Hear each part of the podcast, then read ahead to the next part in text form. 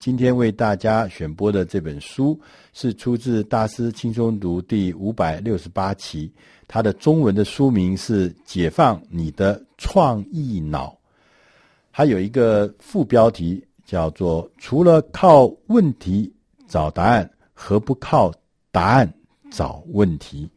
这本书的英文名字叫做 “Why Not”，“Why Not” 就是为什么不。这本书的作者呃是两位。在耶鲁大学商学院跟耶鲁大学法学院的知名教授，分别是拜瑞奈尔巴夫先生跟伊恩艾瑞斯的教授。这两位教授呢，都在这个呃耶鲁大学呢任教多年。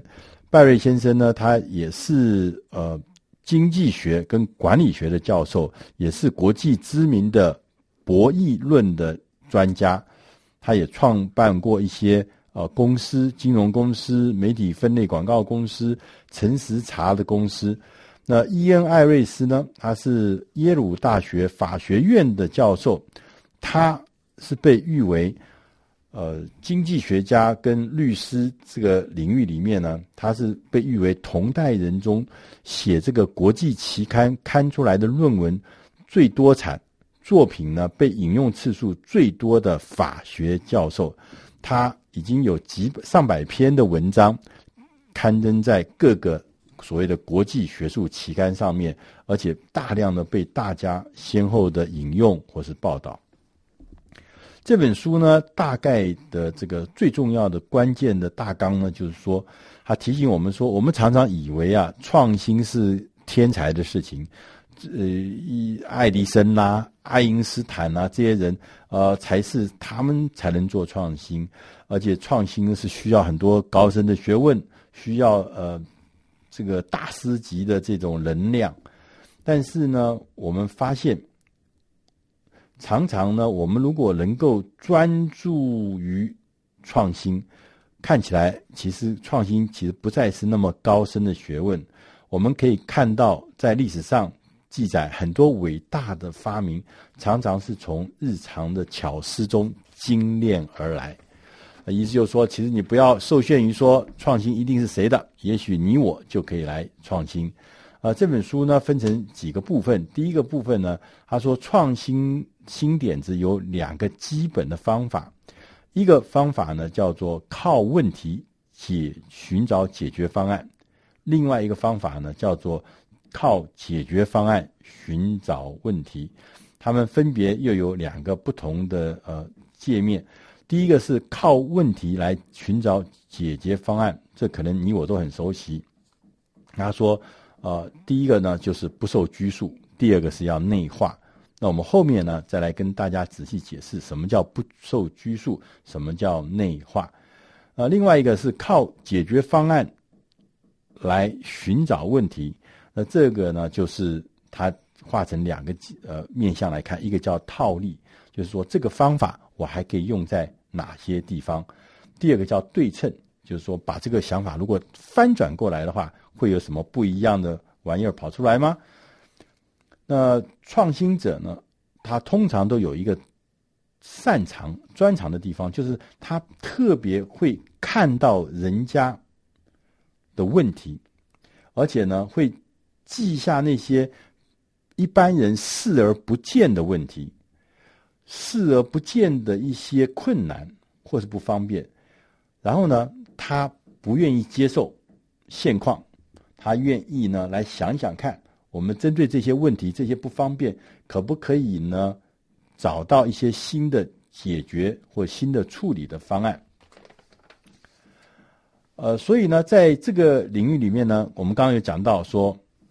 靠问题寻找解决方案的创新运用。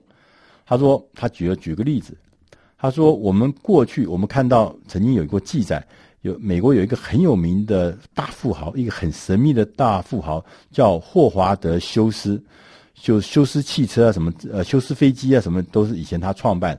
这个神秘的富豪呢，曾经呢做过很多疯狂的行为，其中一个疯狂行为就是他买下了洛杉矶的一个当地的。地方的电视台为什么买下来呢？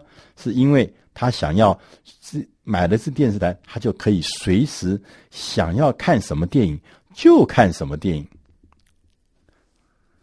但是他说，如今啊，我们消费者好像可以用更节省的方法、更省成本的方式，譬如说，我们买一台 DVD 啊，买一台录影机啊，然后你就可以看到你要看什么就可以看什么，你就可以达到跟这个休斯先生一样的这种效果，你就可以达到这个呃休斯先生花那么大功夫买到的，就你很简单的就可以。得到这个，所以他说，我们应该要用新的方法，很可能会找到现实生活中找到一些解决方案，不必大费周章。同时呢，他说，我们在靠问题寻找解决方案的创新应用的时候呢，你要可以记下来我们消费者常常犯的错误，然后想出方法，内化所有的外部效应。还有举个例子啊，他说。百事达，大家知道这是一家租片公司，很有名的租片公司。台湾以前也有。那百事达呢，常常出现呢新片、新的片子、新上映的片子呢被借光了，因为太多人都想要看这些新片子，所以呢，百视达先生就很苦恼，这生意就受限了，因为都租光了，所以让人家挡，让人家等啊，那这个消费者也不开心啊，所以百视达就和电影制作公司说。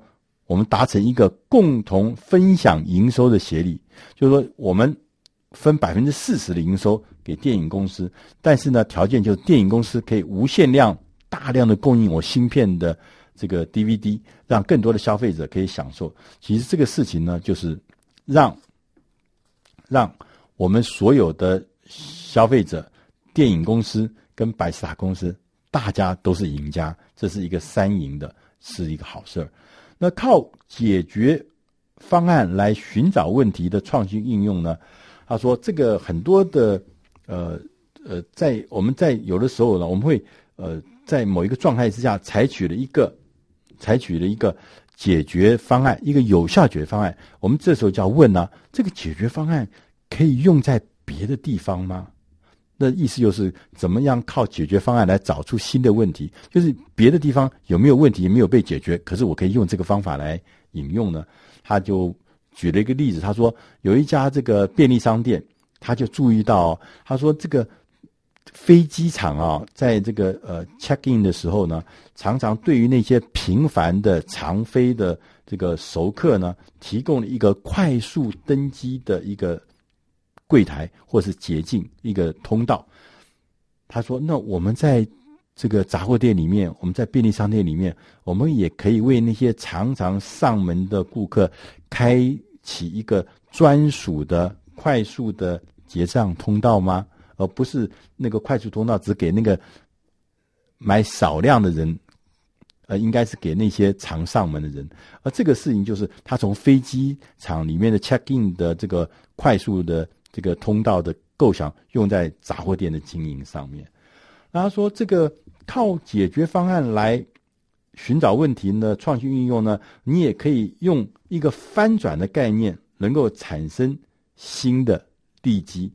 譬如说，呃，有一家卖飞机票的叫做 Priceline.com，Priceline 这家公司呢，他说过去呢，我们买机票都是。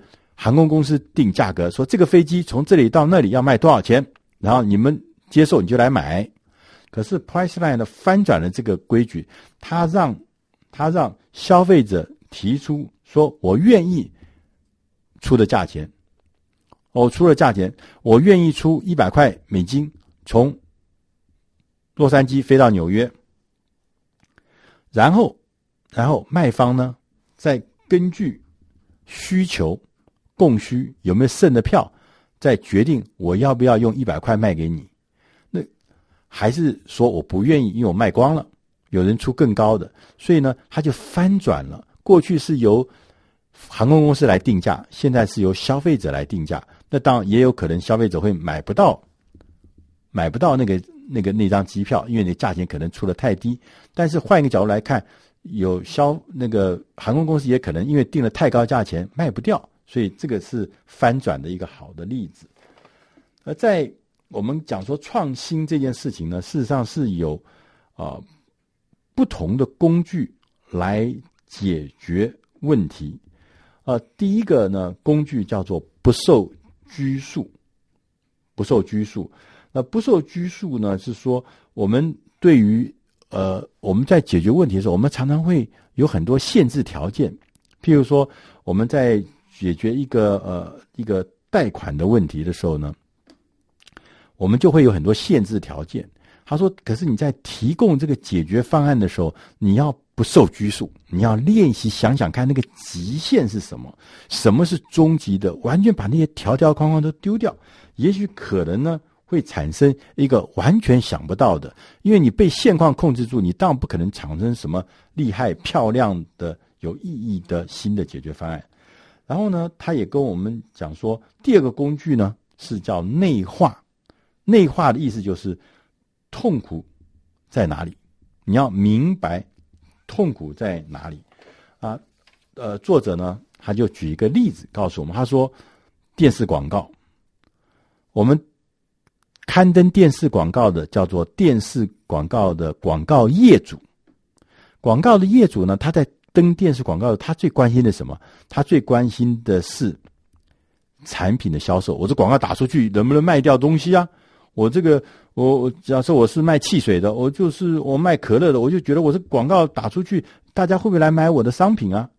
但是呢，他不会想到，他也不在乎我的广告的内容好不好看，有不有趣。所以呢，造成了什么？造成一个现象，我们在电视台每一个小时的节目里面有十五分钟到二十分钟的广告时间呢。这十五分钟到二十分钟的时间呢，很多的广告内容是非常难看的，不好看。为什么？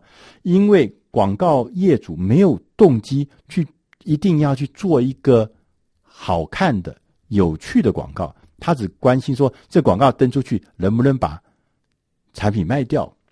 就这造成什么？造成因为广告不好看，所以我们一碰到广告怎么样？观众就转台了，就根本不来你这台台，就造成你收视率下降。他转走以后被更好的东西吸引走，要转回来很难。所以广，所以也许电视公司就可以提出一个新的服务。